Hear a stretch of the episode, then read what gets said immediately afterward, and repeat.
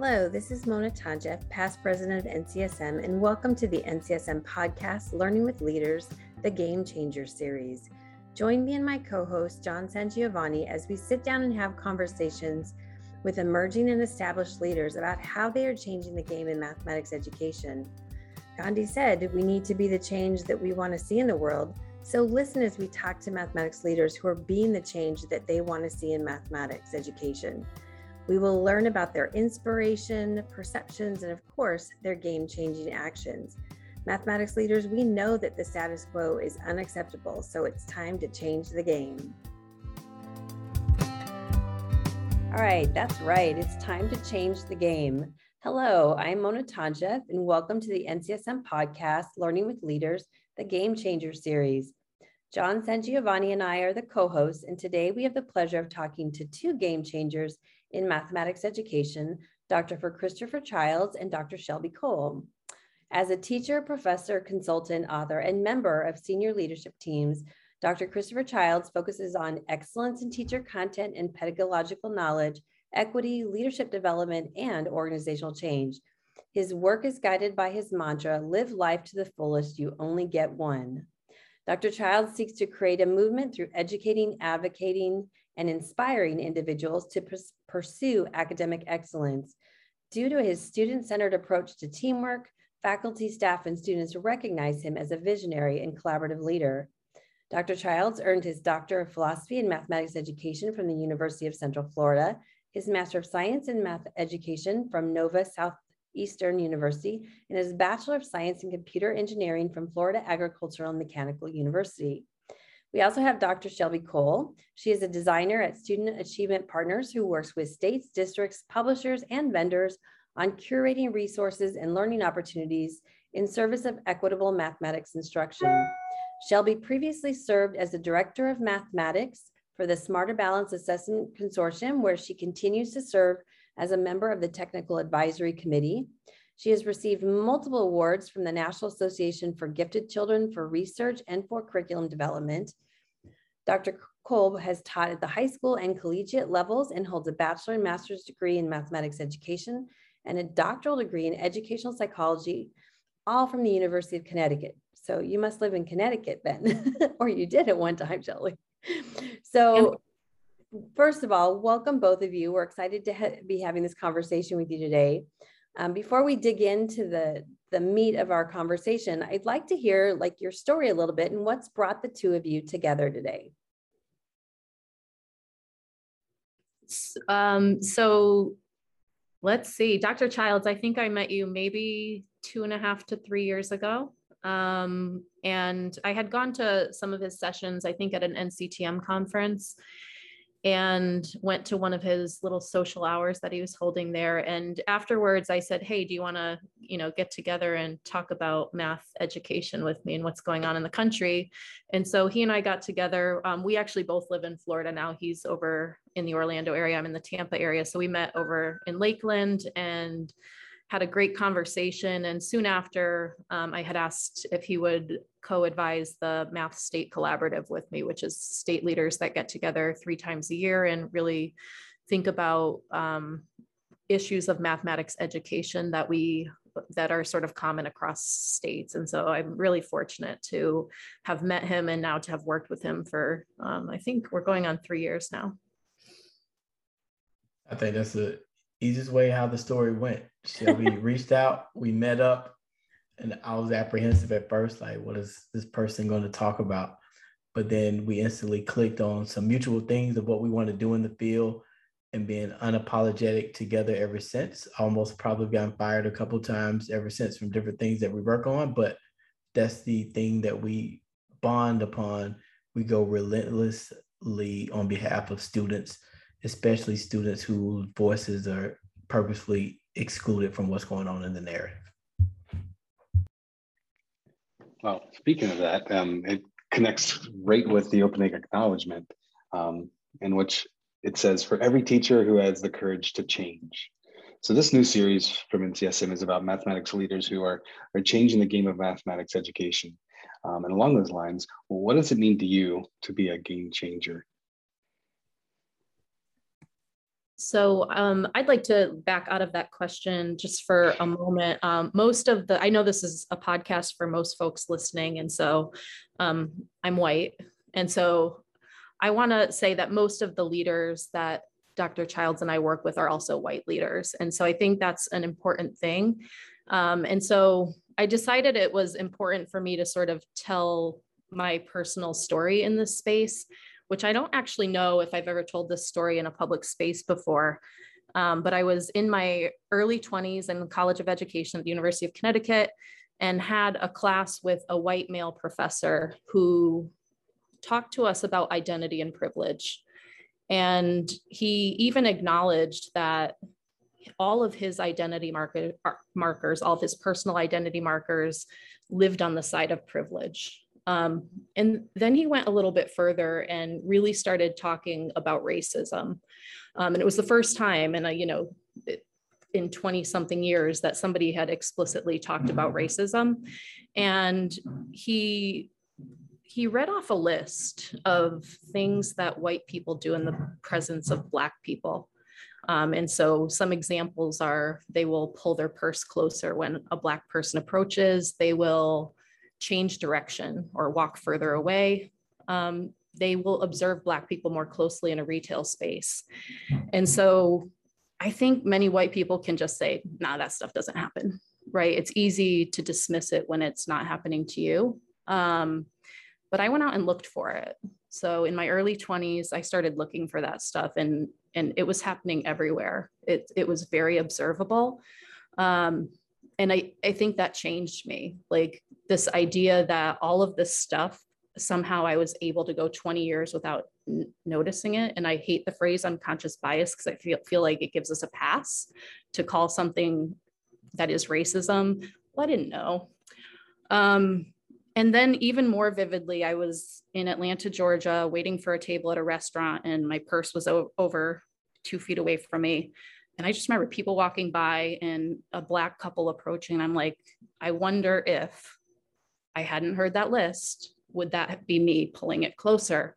And like, I hate to admit what the answer probably was, right? And so before we start talking about game changers, I just want to say, like, as a, a white leader in the space, like there is often so much internal work and admission that has to happen first before we can begin to change systems for for students to thrive we there's so much work that we have to do individually to admit our own history not just study the history of what has happened but what is our own history. And so i'm grateful for that moment. I, I like i said i've never talked about it out loud i don't think because it's very hard. It's hard to admit those things about ourselves but we have to in order to move forward and do this work Shelby, I think you are right there in the game changer conversation, right? Because a game changer has to look inside themselves first, and and so I, I think that is part um, of that question without a doubt. And sorry, Chris, for for cutting you off. Please. No, just I want to piggyback on what Shelby was saying because one of the things when Shelby and I agreed with this, we we threw out a title to NCSM, and we and Shelby and I we don't sugarcoat it. We said, "What is white leaders' role in dismantling racism in mathematics education?" And some will look at it Chris, all right, Shelby, why why does it have to be the white leader thing just off the rip? Because at the end of the day, a lot of folks love to talk about change in the space. They love to talk about it, feels good, but you have to be willing to change within the space also. And a lot of times, anytime it comes to the work that Shelby and I do, especially as it relates to dismantling racism and education, folks always try to find where the melanated folks they can lead this work and then everyone wants to step back. And then when it, the fire gets hot, they even step back even further. So we want to push in even more because let's be real. Majority of our mathematics education leaders identify as white. So while we can honestly speak to the broad breadth of all the folks in math education, we as in our space, Shelby and I, we have to speak to the leadership. And that's who that's who we directly speak to in a lot of these matters. And one of the things I want to posit, going back to your question, what does it mean to be a game changer? A couple things come to mind. First, are we willing to even acknowledge inequities exist? And not inequities in the world, you know, folks go, you know, globally, no, I'm not talking about that. Um, I'm not talking about inequities in the United States, that general sense, not just talking about inequities in the education system. I want to make it personal to our listeners. Are you willing to acknowledge that inequities exist in the educational environment under your purview? That's the first thing. Are you even willing to acknowledge that? And the cool thing, I love data because men lie, women lie, numbers don't. And data tells me the story in any environment I go, what are some educational inequities existing under your purview? Okay. The second piece I ask everyone when you think about what does it mean to be a game changer, at this point, are you a leader or a messenger? In 2020, during the pandemic, we found out a lot of our titled leaders are really a bunch of messengers. All the times that folks had opportunities, and listeners, I'm talking to you, don't hang up this and cut it off and fast forward. Think about all the times you had in the past year to lead a bold decision, to change status quo, to make something better for someone else. How many times did you do that? Or how many times did you go, hey, someone told me I'm just doing my marching orders, or this can't happen, this can't happen? Because one thing I notice about leaders, they figure out what they want and what they care about. If I told my math ed, my math leaders out here tomorrow, hey, everybody, we're gonna do some fact fluency stuff. Every leader in the world can figure out, oh my gosh, yes, best thing smoking, let's do it. But if I say, let's talk about these inequities, all of a sudden no one has the answer, or everyone has an excuse, or let me pause on that part. So when you come to, to being a game changer in the space, you gotta you need to look in the mirror. If you're driving, look in the rearview mirror quickly and keep driving. If you're listening at home, go in the bathroom, pause it, and come back. But are you a leader in this space or are you really just a glorified messenger? We have enough messengers in this space. We need folks that are willing to be bold, to take action, to ensure every child receives a high quality mathematics education experience. If you're not willing to do that, are you willing to pass the baton to someone else? We don't need seat holders. We don't need people that want the title. If you want a title, call me. You can come work with me. I just give you a fancy title, you know, chief academic leader, liaison, genius of math education. I give you a fancy title if that's what you want. But if we look at the data, you all listener are data folks. I know you love to do assessment. And Shelby and I talk about assessment a little bit. The data is saying there are certain groups of students who are not getting educational experiences for mathematics at high quality year after year. At some point, as a leader, we have to own it. It can't be passing the buck continually. You have to be bold in this space. Are you willing to do that? That's a yes or no question as you listen. Pause, ask yourself and look in the mirror. Am I willing to be bold? Am I willing to do it? Or just be honest. Hey, Chris. Hey, Shelby. I'm just a glorified messenger. That's all I do. I give you more respect in the space as opposed to Chris, I'm a leader. All right, it's time to lead. Uh yeah, not this, not this time. It brings me, I want to step back for a second because you you, as you guys opened up with your first comment, I heard dismantling racism, I heard inequities. And I know just from my work, and I know you all known that equity is, is thrown around a lot in terms of what happens with instruction, what happens with teaching and learning. So, in your from your perspective, has equity become just a buzzword in education? And how do we change that? So, um, you know, once a word exists in education, it usually becomes a buzzword. But the fact is, like, words are just words. You know, I work in at Student Achievement Partners, right? We put out a lot of documents, and documents are just documents, right? So none of this stuff actually matters until somebody converts it into something that is actually that is action. Um, and so in our work, we are often asking who's actually doing the work right so we can make turn equity from a buzzword into something that actually produces equity for students by saying it's not just a word it is an action and who is doing the work that is creating spaces where black students where indigenous students where queer students where transgender students where all of our students can thrive socially, emotionally, and academically. And so everything is a word is just a word, right? And yes, it has meaning, and some of us use that word, but it's the people who are putting action to that word. Those are the people that we want to talk about. Those are the game changers. Just because it's a podcast and people love to take sound bites nowadays, I want to jump back and then jump forward. I want to jump back to this piece where I stated dismantling racism in mathematics education. Don't take that soundbite out. Like I know y'all listeners, some people may listen.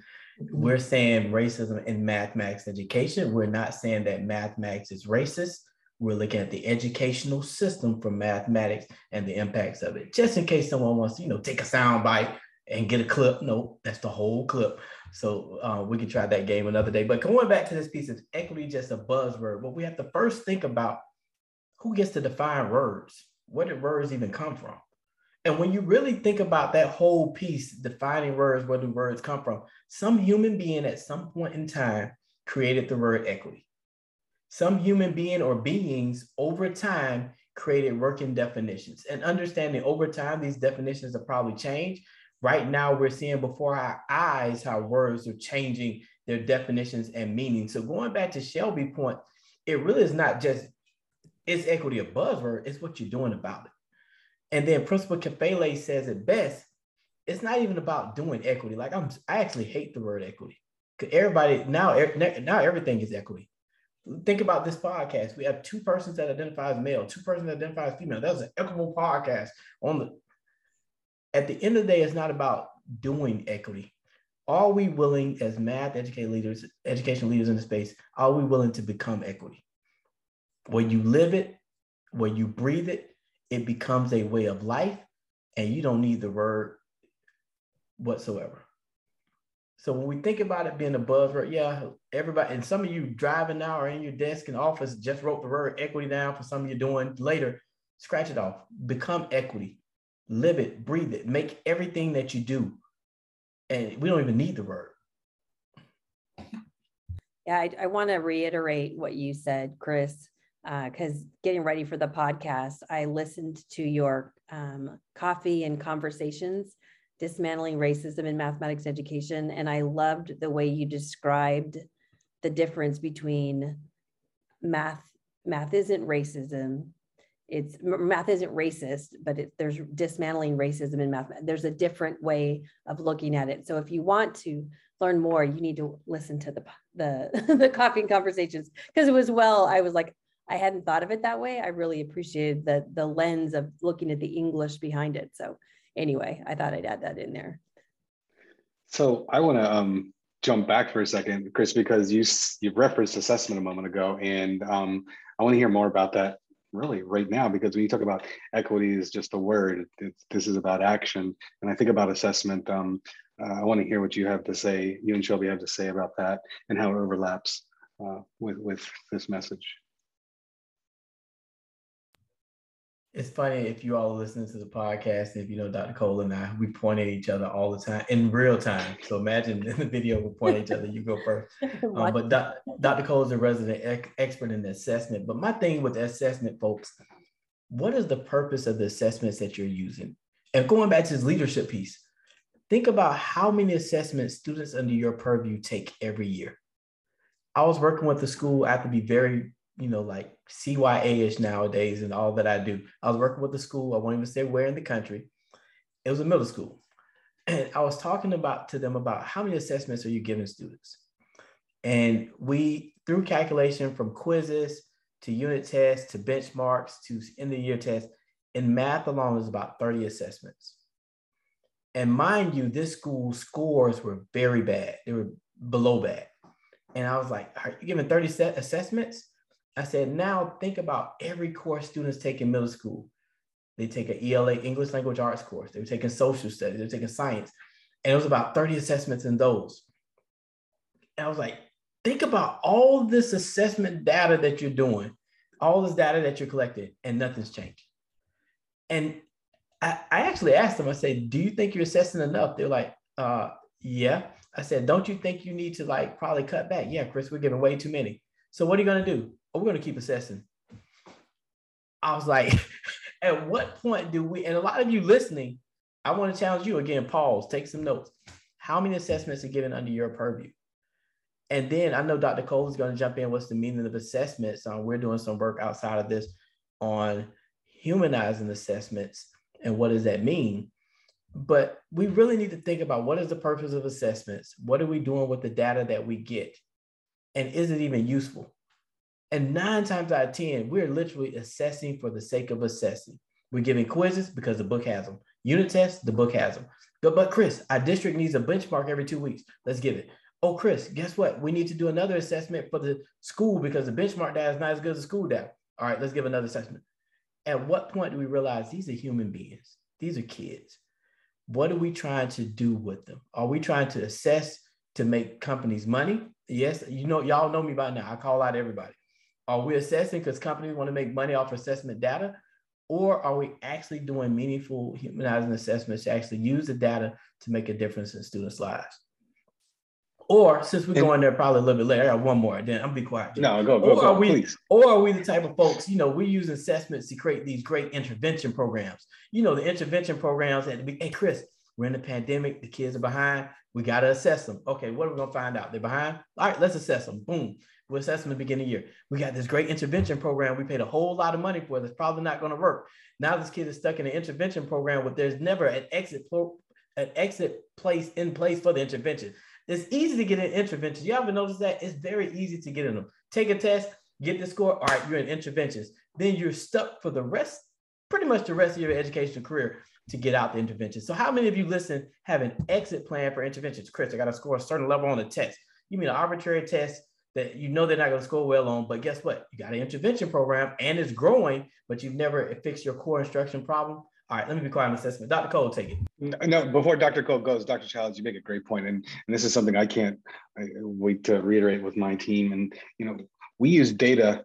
We know all these data points about students, but we don't know who they are as individuals, and don't take advantage of knowing that and, and valuing that information and, and using it as well. And I think that you really spoke to that to me right now. And um, Dr. Cole, I'm sorry, I know you're going to jump in there, but I just didn't want to lose that thought before before your piece. Yeah. So, I mean, the first thing that I like to do is, and I don't even know if this is a word, but to desynonymize testing and assessment, right? Because assessment actually does have a purpose. Like it, is valuable to understand.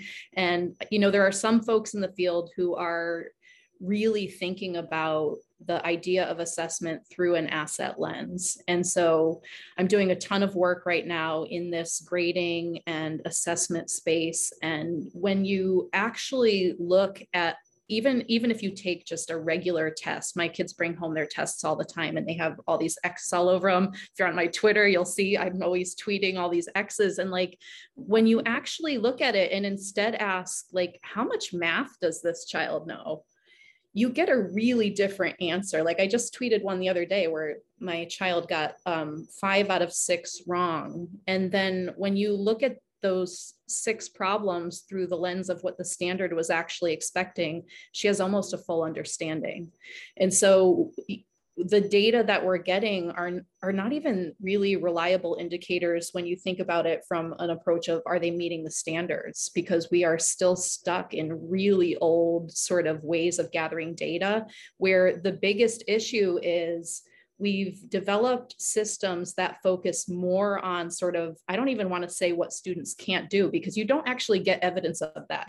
You only get evidence like that they got these things wrong. And yet if you go and follow up in a conversation with the student and you start talking about their work like they know a lot. And so we aren't giving them nearly enough credit for how much they're actually coming with and with the lived experiences that they're bringing and how they were thinking about the problem. And so I, I do need us to sort of desynonymize there are tests, the things that we give, but assessment serves a valuable role in education if we think about it more through this lens of, you know, I think it's in defined originally as to sit beside a student, right? To sit beside, to sit beside. Um, so yeah, we're doing a ton of work in that space, but there is a lot to, there's a lot to unlearn, a ton to unlearn. And even folks who work in the space of leveraging students' assets will freely admit like they still fall back and and look at, oh, well, they didn't do right instead of what did they do? Um, so that's the space we're working in, and I, I, I'm hoping that we see a lot more movement in that direction in the coming years. And Dr. Cole, you mentioned you were on Twitter. What's your Twitter in case people want to like reach out and follow you because you tweet some pretty good stuff. They're very good. it's a funny like my Twitter handle is at Shelby with an I Cole C O L E one, and I thought I put the one there because I created a new account, but it turns out like there's somebody not named Shelby who has Shelby Cole without the one. Shelby, how old are your children? Is it your children? Yes. Why you see them behind me? Um, no, no, I'm just, oh. I'm just, I'm just getting a gauge for how long your school districts are going to have to um, celebrate. Love me, right? Um, my my children are 22, 17, um, 11, and 9. So okay. they have at least nine more years to love me. I, I wrote um, one of my articles. No, I think it was a president's message. I celebrated the fact that my son graduated from high school. And I think that the teachers at that school probably um, celebrated as well as that they had no more Toncheff children attending that school because I was a parent at the school for nine years. And the, the high school teachers, they loved me so much and we're super excited. I did not tweet about it, but I did have some crucial conversations about grading and assessment um, during those nine years because assessment is one of those things that it just has become cyclical. Like it's something we've done, we've always done it that way, and we're just going to continue to do it that way without actually thinking about what that process does to students, right? So, um, which leads me to the next piece of it is if we know there are processes in our buildings, in our systems that are not equitable for students and are not, you know, are not creating a space. I like how I actually wrote it down, I think, creating spaces where all students can strive socially and academically, right? If we're not creating those spaces, what what role do we as a math leader play in creating these more equitable classrooms or or systems? What are things that we can do? So first, we as leaders have to realize we're not super um, super people. We're not. We don't a lot of us get a title and get a role and put on a cape and think we know all the answers because I've done dot dot dot. Look at my resume. I've made it. I've arrived. Uh, we get to all of us on this podcast. We get to work with some of the best and brightest minds in the country, probably in the world, in the work we do. And as we sit down and have conversations, we all collectively realize we're still learning and we're still growing. And for our listeners, that should give you the understanding you're still learning and you're still growing. Folks come up to me all the time and have it figured out. I'm like, how do you have it figured out when the folks that you're even studying, let's say it's assessment, they don't have it figured out, but you got it figured out. So we first have to humble ourselves and understand one, it's not one of us. And then two, as leaders, who are we building around us to do this sense making of what is happening? It can't just be you. It can't just be a homogeneous group of folks it has to be a diverse group of folks working together based upon the identities which are served by the United States school system. A lot of folks get hung up, Chris, in my district, we're very homogeneous. Nope. Think about beyond your district, across the spectrum, who is making these decisions with you? Who are you working with? Who are you collaborating with? When you have different lived experiences in the room helping you make decisions, you make better decisions. I know Shelby is going to speak to bringing students to the decision making table how often do we actually listen to students, actually involve them in decision making? Another piece is families, an untapped resource. They live in the community. They they will be families will be in that community longer than you. You're going to come and go from whatever education environment you're in. The school may actually shut down. That community is there. It has deep roots in history. But again, we're so I have all the answers and not thinking if you want to go quick, go by yourself. If you want to go, well, if you want to go a quick place, go fast, go by yourself. If you want to go further, you bring people with you. And that's the work that Shelby and I do is thinking about who can we bring along with us? Does it go a little slower? Yep, we know we can go further. But as you look to address these inequities, a lot of times you may think this is the solution. When when you talk to the community, you talk to other stakeholders, you realize, oh, this is a better solution for what we're trying to address. If any of us had the answer of the magic pill, education to be better overnight. We don't. Collectively, we have solutions, but a lot of times we're so hung up on titles. You know, Chris, that person doesn't have a doctorate. They can't say anything. They're a dropout. They probably know more about life in school than you do. Are we willing to let other people put them at the decision making table, give them the same opportunities that we have? All of us are in these places, especially our listeners. You're in the role you have because someone gave you a chance. I don't care how good you are. Are we willing to do the same thing for others to make better decisions on behalf of these students who deserve better? Dr. Cole. So, um, you know, the work that Chris and I do primarily, to, we do a lot of work together, but the the primary thing where we started was this work with states and one of the big things that we have tried to do in that space is to help them recognize their distance from the students. And so we have all of these levels to education, right? The state to the district to the school to the classroom and, then to the student and then out to the families and community. And so there are all of these levels. And for a long time, that state collaborative was bringing in people who are traditionally defined as experts. And as Chris said, like we are trying to redefine what that word means because we believe that expertise also counts lived experience. And so often lived experience gets gets dismissed. Like students are are the most like undervalued resource in their own like this is their experience. Like they're the ones that we have so much data from students saying like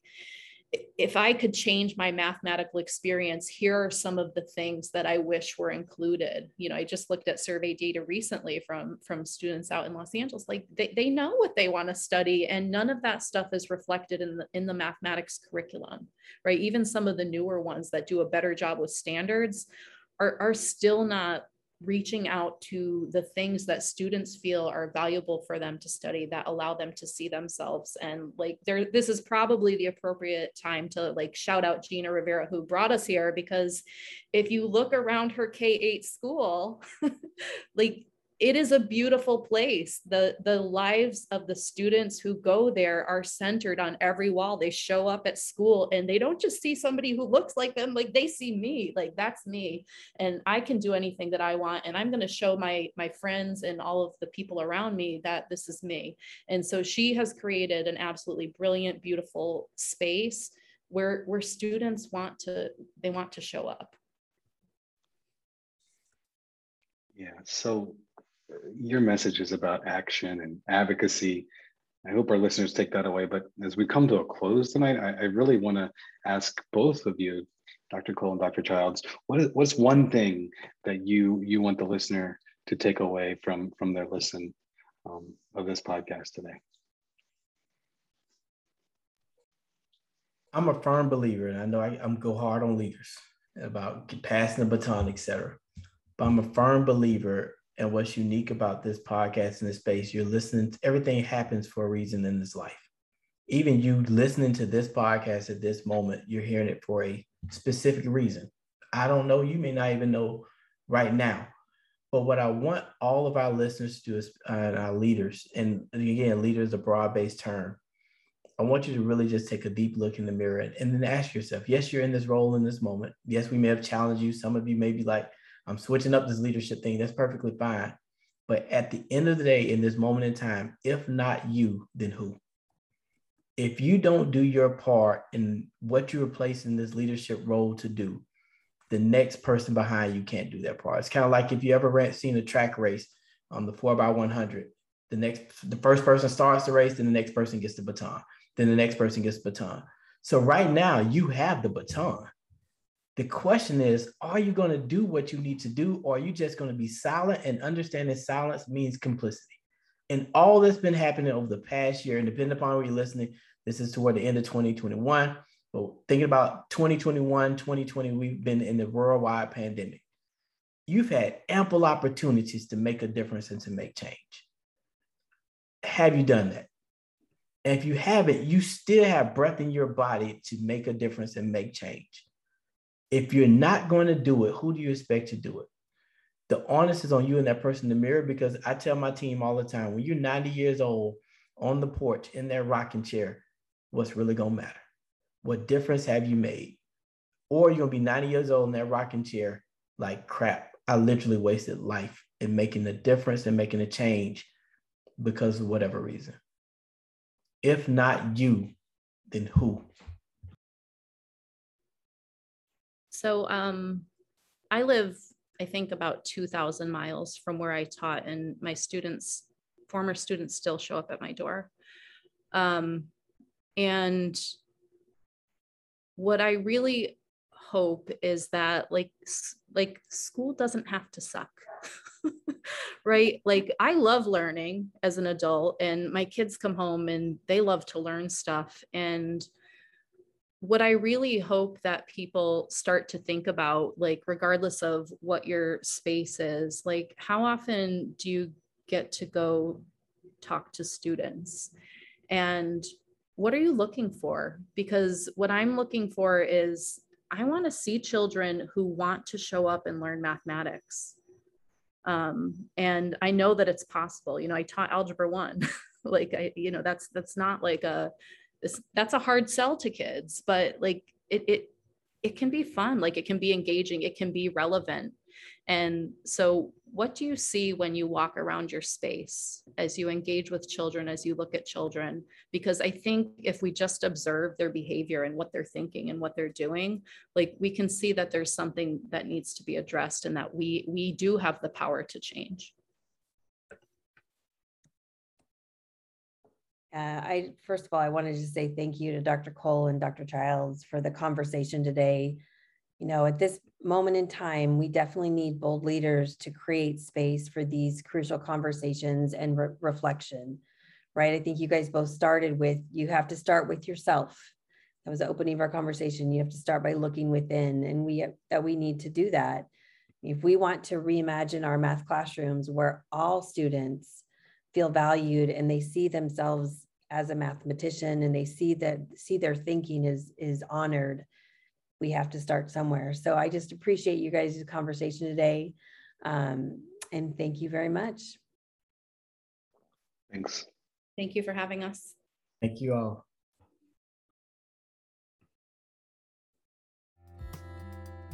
We hope you have been inspired by this bold mathematics leadership conversation and will tune into our podcast series each month.